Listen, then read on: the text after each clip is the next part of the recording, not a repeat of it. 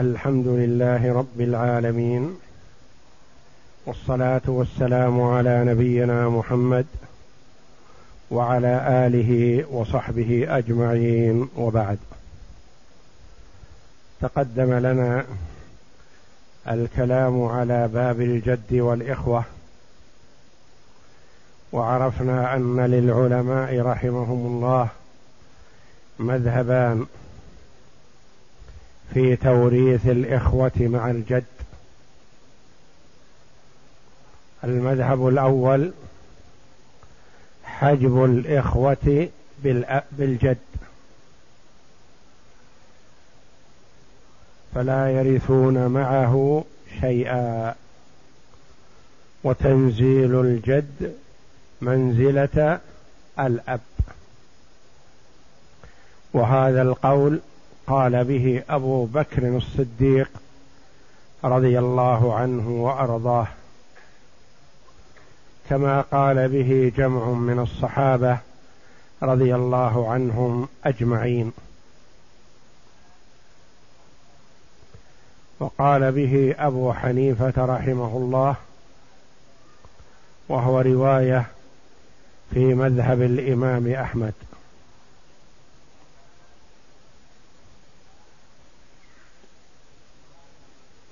وعلى هذا القول الميراث بعد الفروض أو كله مع عدم أصحاب الفروض يكون للجد ولا يأخذ الإخوة معه شيئا.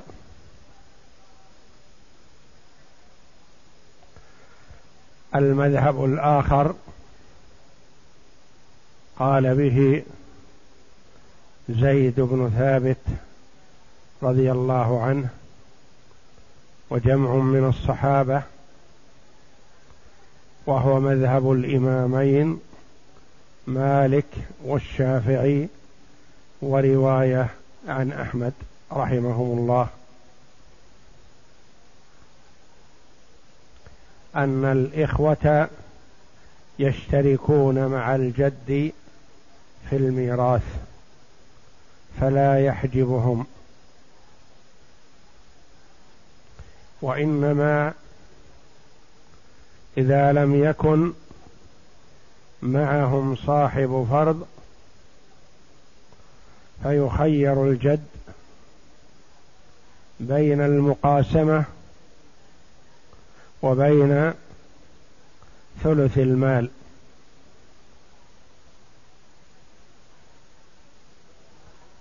فإن كانوا أي الإخوة مثليه. استوى له المقاسمة وثلث المال. وإن كانوا أقل من مثليه. فثلث فالمقاسمة خير له. وإن كانوا أكثر من مثليه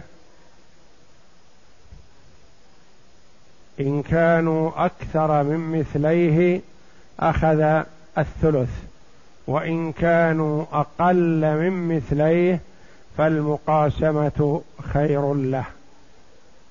وإن استووا كانوا مثليه استوى له الأمران. وهذا واضح. إن كانوا أكثر من مثليه فلا فائدة له في المقاسمة. وإن كانوا أقل من مثليه فحظه في المقاسمة. وإن كانوا مثليه استوى له الأمران. مثليه ثلث أخذه بالمقاسمة أو بثلث المال. هذا إذا لم يكن معهم صاحب فرض. فإن كان معهم صاحب فرض أخذ صاحب الفرض نصيبه.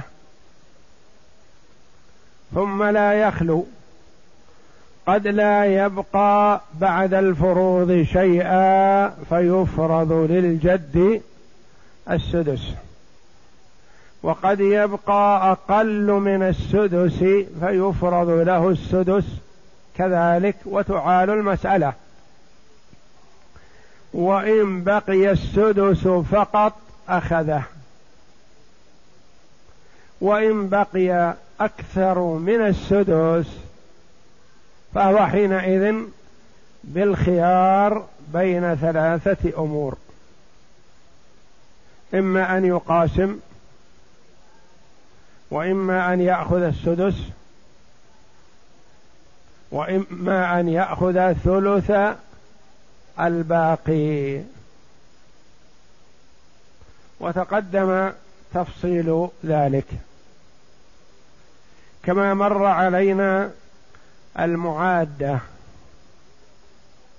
وكيفية المعادة هو إذا كان الإخوة الأشقاء كانوا أقل من مثلي الجد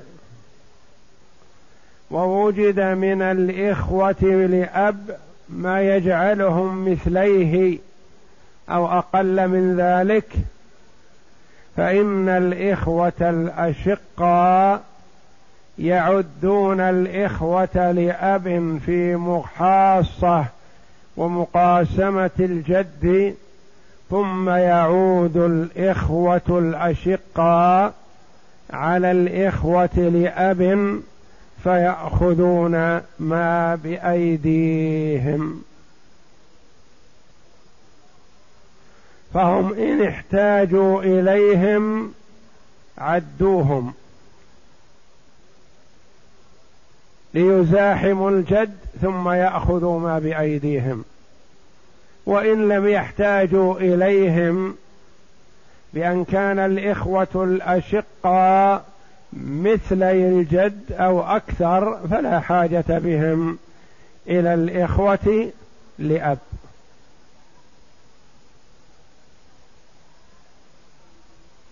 وعرفنا الزيديات الأربع العشرية والعشرينية والتسعينية ومختصر الزيد وكلها سميت الزيديات نسبة إلى زيد بن ثابت رضي الله عنه عالم الفرائض بشهادة النبي صلى الله عليه وسلم.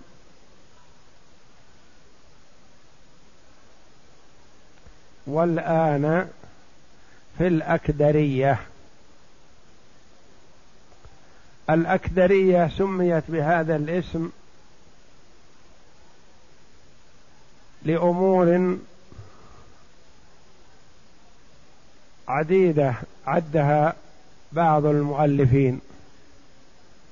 قال لأنها كدرت على زيد بن ثابت رضي الله عنه أصوله. فالأصل عند زيد أنه لا يفرض للأخت ولا الأخوات مع الجد. وإنما تشترك أو يشتركن معه فيما بقي فالأصل أنه لا يقسم لا يفرض للأخت. وفي هذه المسألة فرض زيد رضي الله عنه للأخت مع الجد النصف. أعطى الجد السدس وأعطى الأخت النصف ثم رجع الجد والأخت فاقتسموا ما بأيديهم. للذكر مثل حظ الأنثيين. قالوا هذه المسألة كدرت على زيد أصوله. وقيل لأن زيد بن ثابت رضي الله عنه كدر على الأخت فرضها. أعطاها النصف ففرحت به. فلما حازته أخذ جزءا منه وأعطاه للجد بمقاسمته إياها. وقالوا لأن الذي أفتى فيها في زمن التابعين يقال له أكدر فسميت أكدرية أو قيل لأن المتوفى أكدر. أو لأن المتوفية يقال لها كدرة أو من قبيلة كدرة. وقيل أشياء كثيرة. المهم أن نعرف أركانها. ما هي أركانها الأكدرية؟ إذا اختل ركن منها ما صارت بهذا الاسم أكدرية. الأكدرية زوج وأم وجد وأخت لغير أم. أخت شقيقة وأخت لأب سيان. هذه هي أركانها. زوج وأم. هذول أصحاب فروض من غير الجد والإخوة. وجد ومعه أخت لغير أم لأن الأخت لأم تسقط بالجد بالإجماع.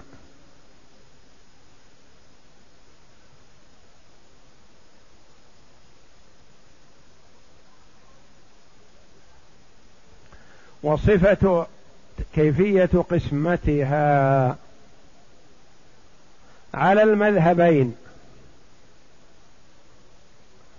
على مذهب أبي حنيفة. المسألة من ستة.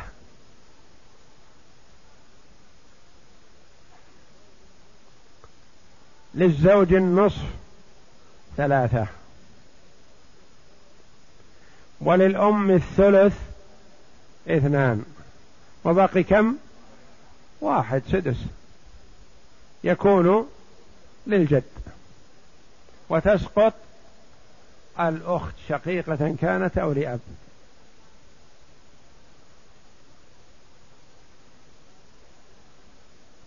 على مذهب الأئمة الثلاثة المسألة كذلك من ستة. للزوج النصف ثلاثة. وللأم الثلث اثنان. وللجد السدس واحد. وللأخت النصف ثلاثة. عالت المسألة من ستة إلى تسعة.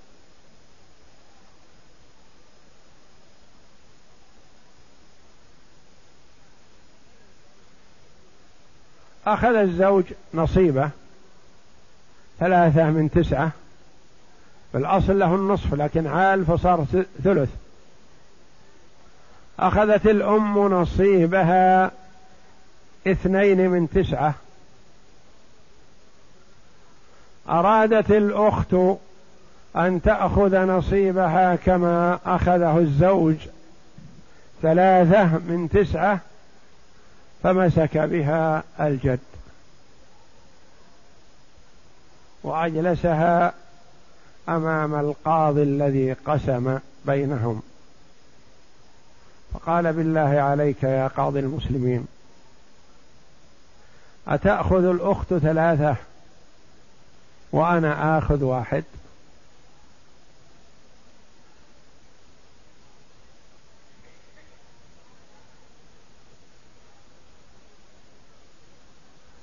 أليس لو كان معها إخوة وأخوات؟ أخير معهم في المقاسمة. أو ثلث المال إن لم يكن هناك صاحب فرض. أو ثلث الباقي إن كان صاحب فرض. أو سدس المال. أريد ما سبق أن خيرتموني به. فيقال لك ذلك. ماذا تريد؟ يقول أريد أن أشترك أنا والأخت ثم نتقاسم للذكر مثل حظ الأنثيين. ولا يكون للأنثى مثل حظ ثلاثة الذكور. إذا أعطيتموها ثلاثة وأعطيتوني واحد جعلتم للأنثى مثل حظ ثلاثة ذكور. وأنا متنازل أنني أشترك معها للذكر مثل حظ الأنثيين. إذا لم أحجبها. فيقال لك ذلك. فكم نصيبهم؟ الجد والأخت. للجد كان له واحد والأخت كان لها ثلاثة. أربعة. أربعة ما كيف نقسمها بينهم؟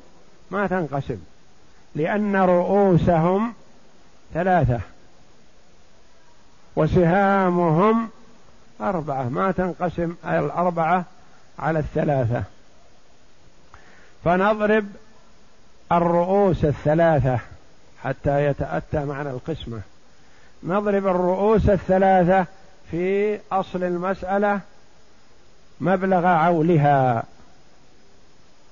ثلاثة في تسعة بسبعة وعشرين. واعتبرنا الثلاثة هذه هي جزء السهم. فمن له شيء من أصل المسألة أخذه مضروبا في جزء السهم.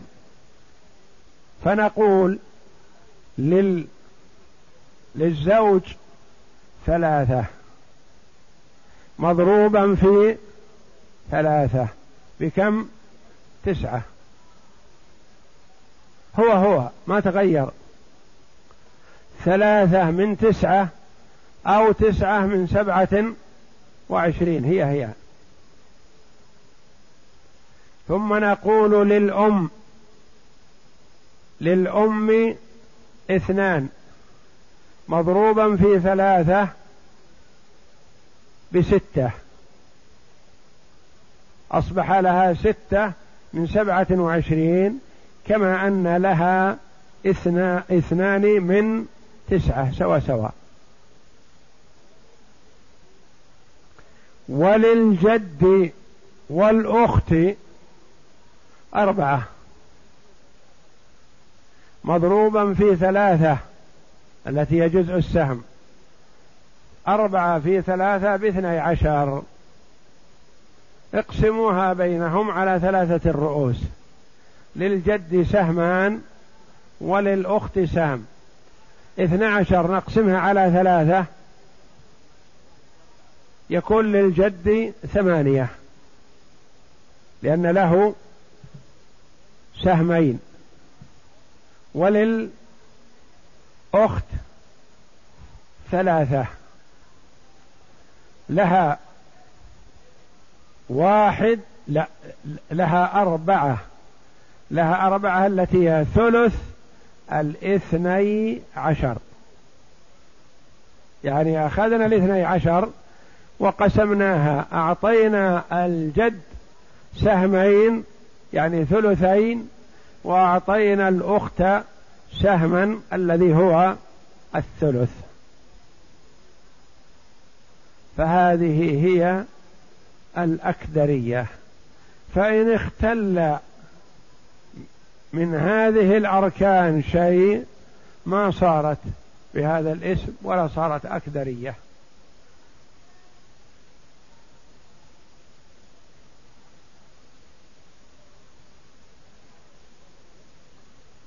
والمرء عندما يسمع اسمها في الأول وأنها كدرت على زيد رضي الله عنه أصوله يخاف منها ويزمل أنها ستكدر عليه الحال وهي سهلة.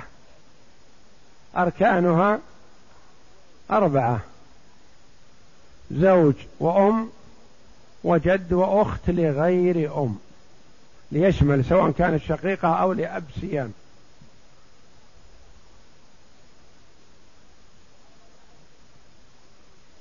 وعلى الأصل أنه لا يفرض للأخت لا يفرض للأخت مع الجد وإنما يفرض لها إذا لم يكن معها جد. كما قال الله جل وعلا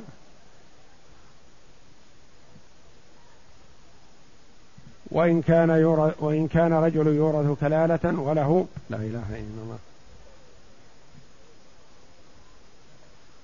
آخر السورة. يستفتونك قل الله يفتيكم في الكلالة. إن امرؤ هلك ليس له ولد وله أخت فلها نصف ما ترك. وهذا ليس بكلالة لأن له جد. الكلالة هو من لا ولد له ولا والد. فهي يفرض لها النصف بكتاب الله إذا لم يكن هناك جد لا أب ولا جد ولا ابن ولا بنت. أما إذا كان هناك ابن أو بنت أو جد أو أب فلا يفرض لها. وهنا فرض لها زيد رضي الله عنه وتبعه جمع من العلماء.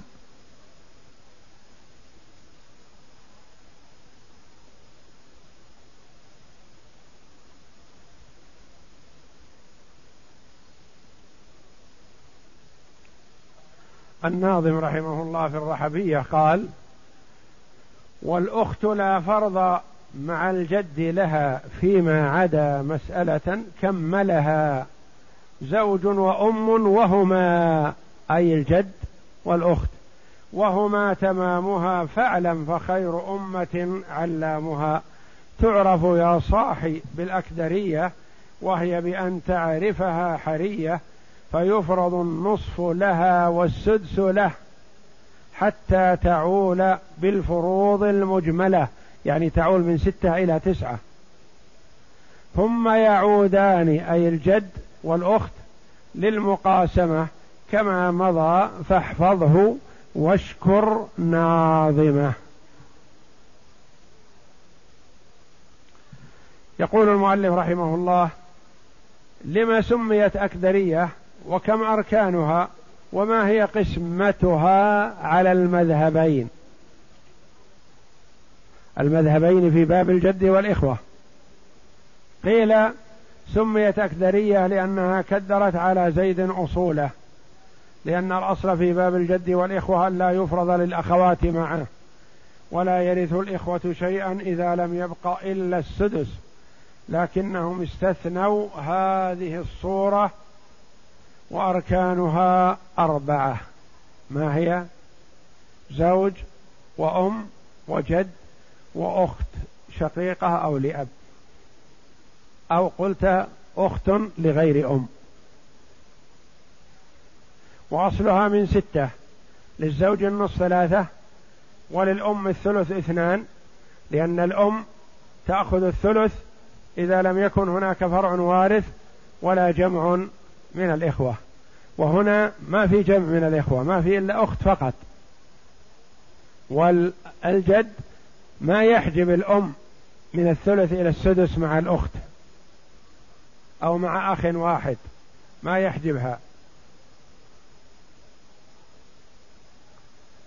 ويبقى واحد فعلى مقتضى ما تقدم يكون للجد وتسقط الأخت. وهو مذهب أبي حنيفة والذي قال به جمع من الصحابة رضي الله عنهم. وبهذا قال أبو حنيفة وأما مذهب الأئمة الثلاثة تبعا لزيد بن ثابت رضي الله عنه فإنه يفرض للأخت النصف ثلاثة وتعول المسألة إلى تسعة لأن أصل المسألة من ستة فيها نصفان وثلث وسدس نصف ونصف ثلاثة وثلاثة ستة. وسدس سبعة.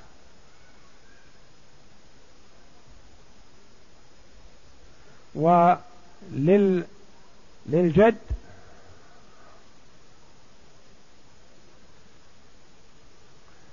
ولل للأم الثلث اثنان من ستة. فعالت المسألة إلى تسعة وتعود المسألة إلى تسعة ثم يعود الجد والأخت إلى المقاسمة فيقتسمون ما بأيديهم وهو أربعة. أركانها أربعة زوج وأم وجد وأخت شقيقة. زوج سيأخذ النصف ثلاثة. وأم تأخذ الثلث اثنين.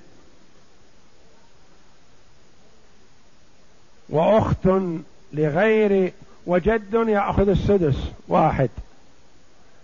وأخت تأخذ النصف ثلاثة. مع الستة عالت إلى تسعة.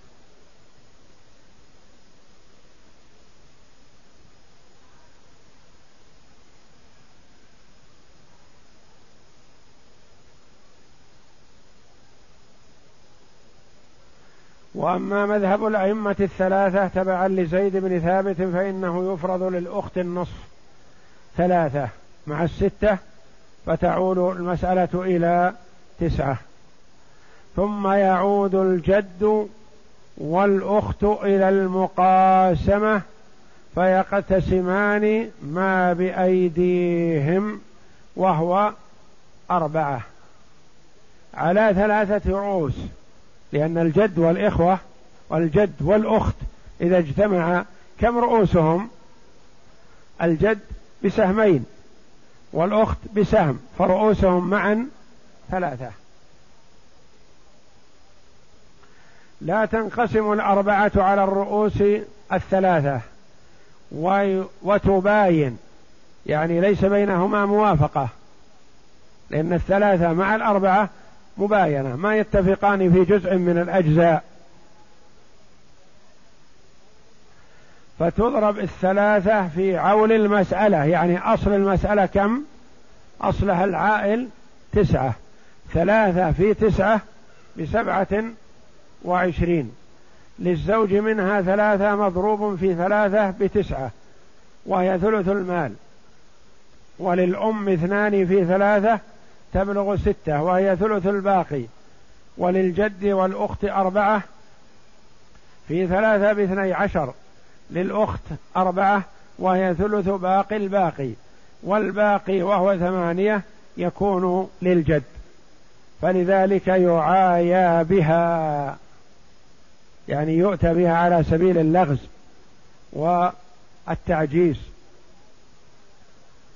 فيقال أربعة من الورثة. أحدهم أخذ ثلث المال والثاني ثلث الباقي والثالث ثلث باقي الباقي والرابع أخذ الباقي. أحدهم أخذ ثلث المال والثاني أخذ ثلث الباقي والرابع أخذ ثلث باقي الباقي. والرابع الذي هو الجد أخذ الباقي وهو ثمانية.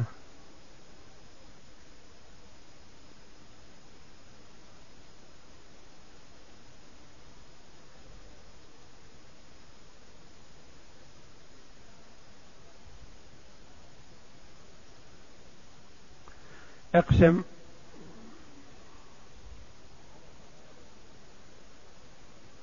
هلك هالك عن جد وأخت شقيقة. فقط.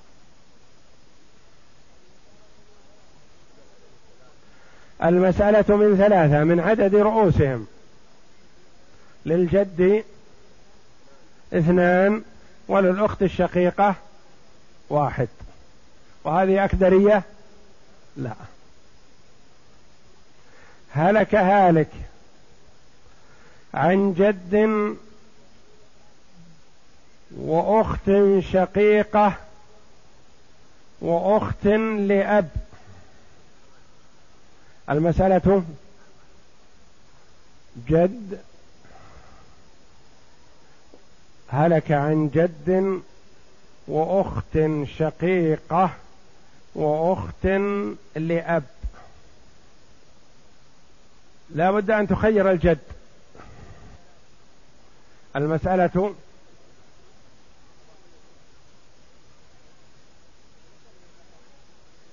من ثلاثة؟ منين جبت الثلاثة؟ وهل هذه من مسائل المعادة أو لا؟ المسألة من كم؟ يصح أن تقول فيها المسألة من اثنين. ويصح أن تقول فيها المسألة من أربعة لأن هذه مسألة مسألة تعصيب مقاسمة. فإن قلت من اثنين قلت مثلا المسألة من اثنين. والأخت الشقيقة تعد الأخت لأب معها فتقول نحن الأخوات اثنتان وأنت واحد فيقول أريد المقاسمة. مثلا. لأن المقاسمة خير له من ثلث المال. فنقول المسألة من اثنين. يأخذ الجد واحد والأخوات يأخذن واحد. ثم ترجع الأخت الشقيقة على الأخت لأب وتقول أكملي لي النصف والباقي لك. فهل يبقى لها شيء؟ لا يبقى لها شيء. تأخذ ما بيدها. وإنما تحيلت بها على الجد. عدتها على الجد وحرمتها.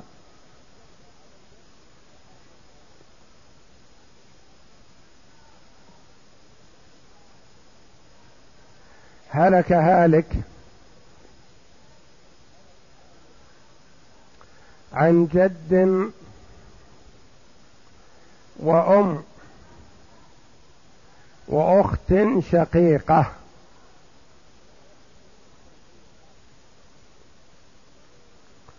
جد وأم وأخت شقيقة. المسألة من من ثلاثة لأن فيها ثلث للأم.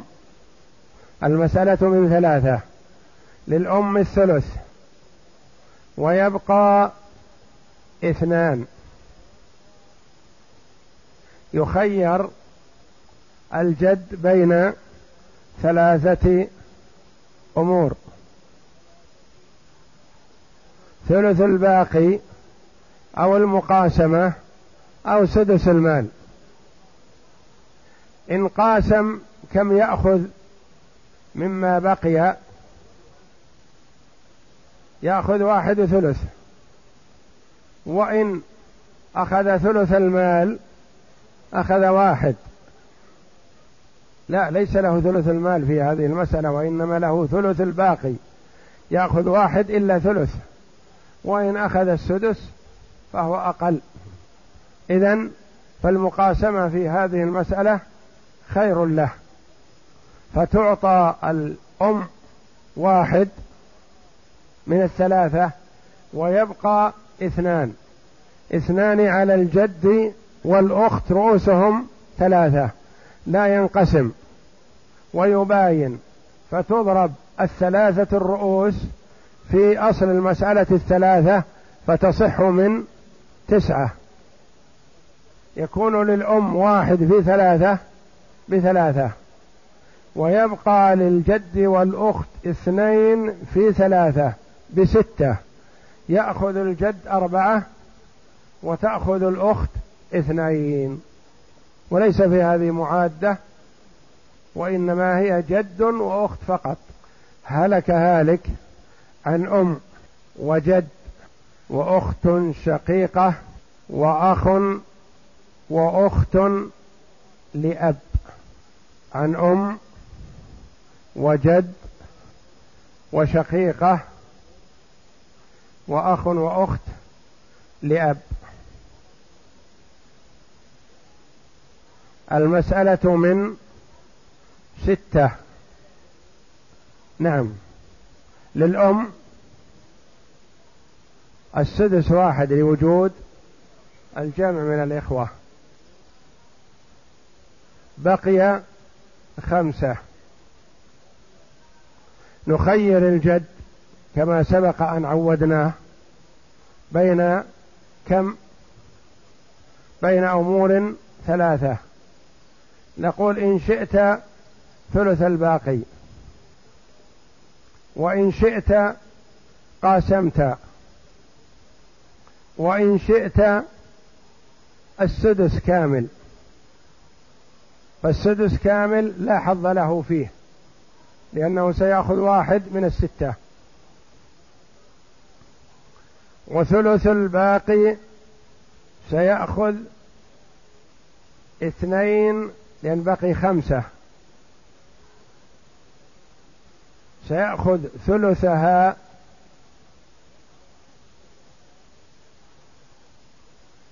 بمعدل اثنين إلا ثلث. و والمقاسمة سيقاسم من هم أقل من مثليه. فلا شك في هذه المسألة الحظ له أو هم مثليه. هم مثلاه.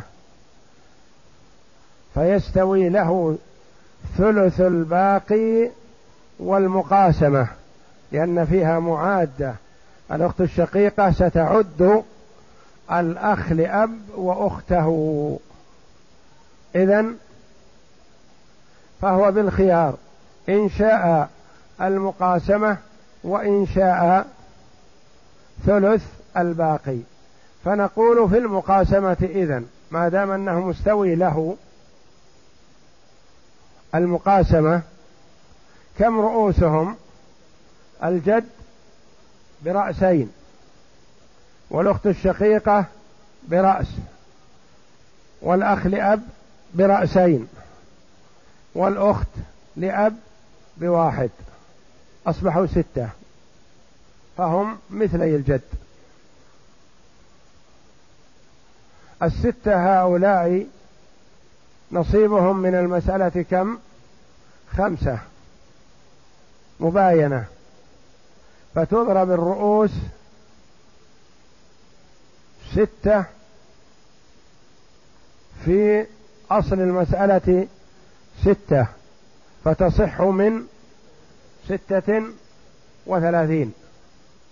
فيقال للأم السدس واحد في ستة بستة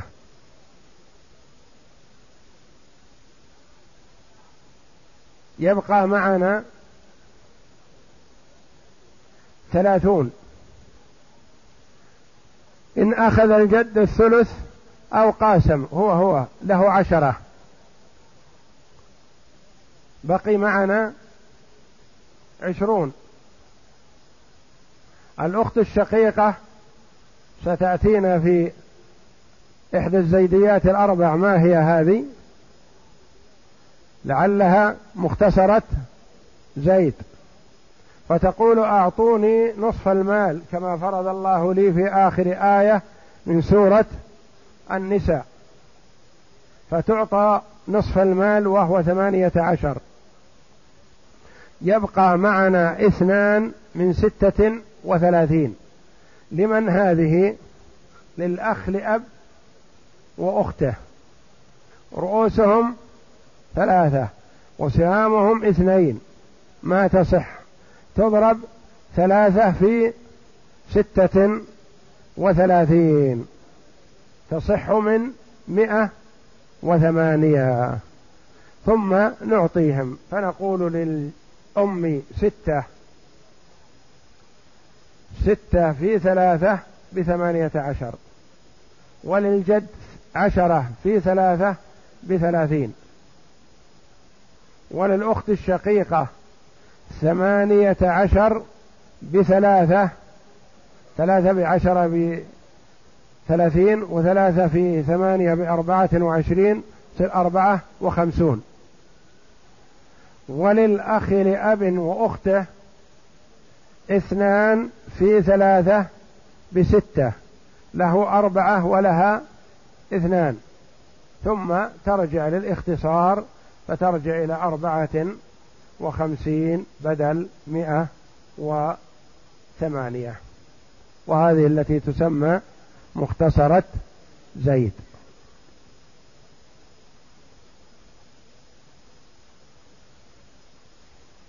هلك هالك عن جدة. وجد وأخت شقيقة. وزوج.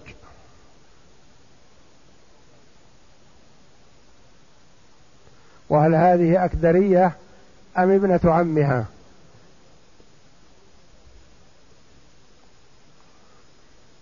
اختل ركن من أركان الأكدرية فليست بأكدرية. نعم اقسمها. جدة وجد وزوج وأخت شقيقة. العدد كعدد الاكدريه لكن اختلف الورثة.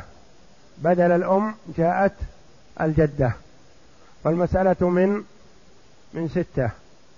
نعم. للجدة السدس واحد. وللزوج النصف ثلاثة.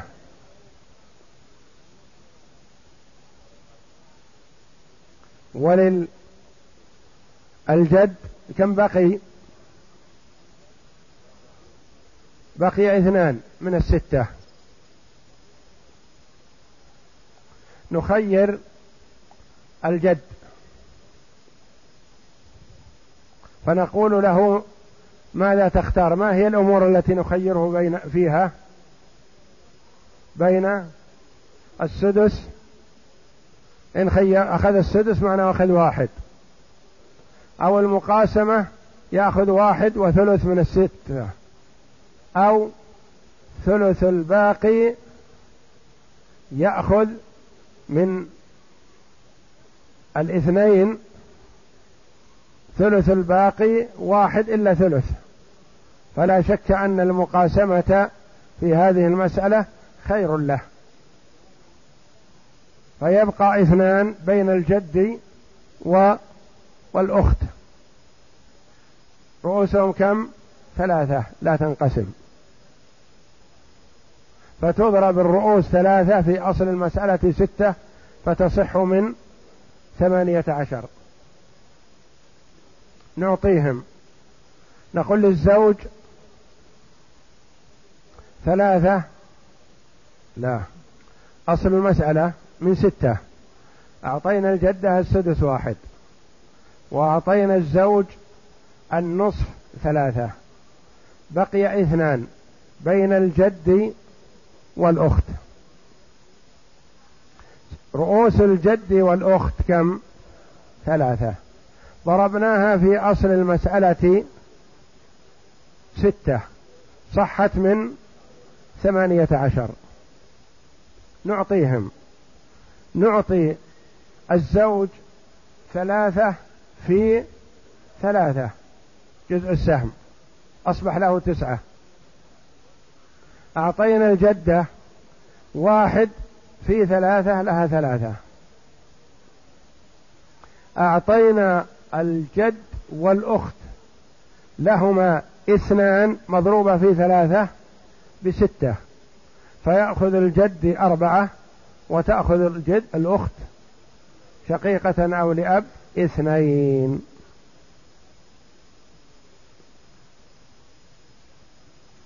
ولم تكن أكدرية ولا عائلة لأنه كان في المسألة بدل الأم جدة. الدرس القادم إن شاء الله في باب الحساب. يقول السائل هلك هالك عن زوجة وأخت لغير أم وثلاثة أعمام. كيف تقسم التركة؟ نقول للزوجة الربع المسألة من أربعة لأن فيها ربع ونصف.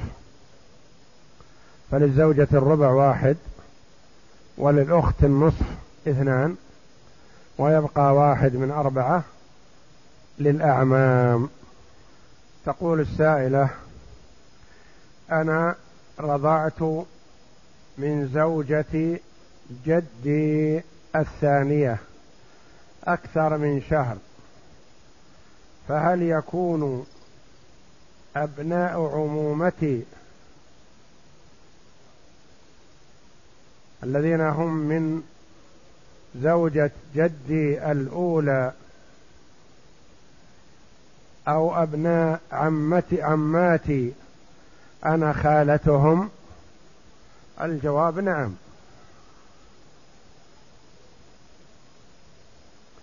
إذا رضعت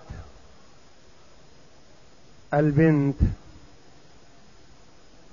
من لبن رجل أصبح أولاد هذا الرجل. من زوجاته الأولى والأخيرة المرضعة وغير المرضعة كلهم أخوة لهذه الرضيعة. وكانت الرضيعة هذه خالة لأبناء وأولاد البنات وعمة لأولاد البنين. وسواء كانوا من زوجته التي أرضعت الرضيعة أو من غيرها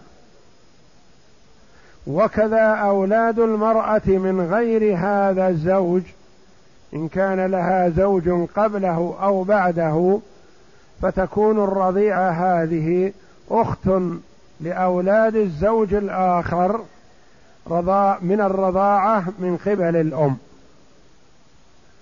فالمرضعة الراضعة تكون بنتا للمرضعة وإخوة لأولادها من زوجها هذا ومن غيره.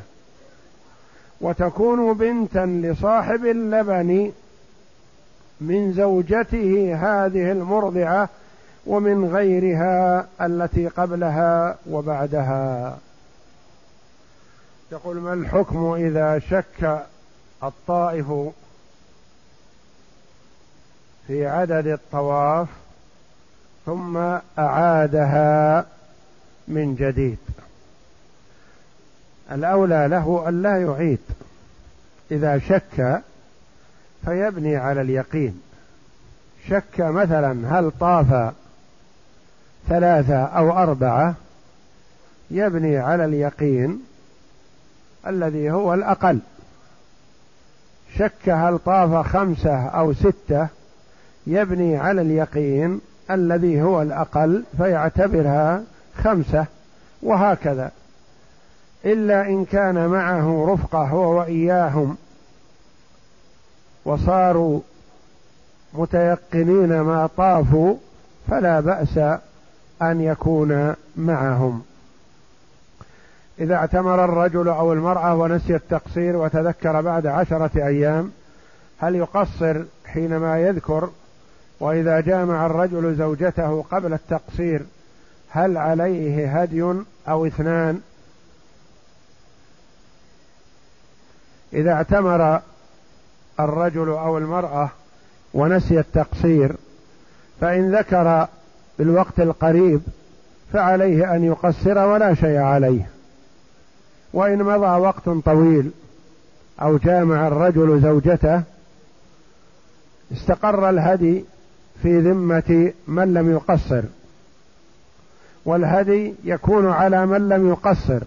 أما من قصر وانتهى فليس عليه شيء لا يكون على الزوج والزوجة وإنما يكون على من نسي التقصير فقط. توفي رجل عن زوجة وأم وأختين وعم. كيف القسمة؟ الزوجة لها الربع والأم لها السدس لوجود الأختين. والأختين وللأختين الثلثان. فالمسألة فيها ثلثان وربع وسدس من اثني عشر. تأخذ الزوجة ثلاثة وتأخذ الأم اثنين خمسة. وتأخذ الأختان ثمانية الثلثين. عالت المسألة إلى ثلاثة عشر وليس للعم الشقيق شيئا. يقول زوجتي تريد العمل في مجال مع الرجال وأنا لا أريد ذلك وأهلها يريدون منها أن تعمل. وأقول الله جل وعلا يقول الرجال قوامون على النساء فقوامة المرأة لزوجها لا لأهلها بعد الزواج فيجب أن تمنعها من من العمل في مجال اختلاط لا تأمن فيه على زوجتك فأنت المسؤول عنها أمام الله جل وعلا. وعليها أن تمتنع إذا منعها زوجها من العمل. هلك شخص عن زوجة وبنتين وستة من أبناء الأخ وواحد ابن أخ غير شقيق. فكيف تقسم التركة؟ للزوجة الثمن مسألة من أربعة وعشرين. وللبنتين الثلثان ستة عشر. وللزوجة ثلاثة أصبحت تسعة عشر. والباقي لأبناء الأخ الشقيق. وليس لابن الأخ لأب شيئا. يقول هل يجوز أن نصلي مع حارس المدرسة جماعة والمسجد بجوارنا نسمع فيه الأذان والإقامة وتكبيرات الصلاة؟ والجواب بالنسبة للحارس المكلف بهذا العمل فهو معذور في صلاته في مكانه.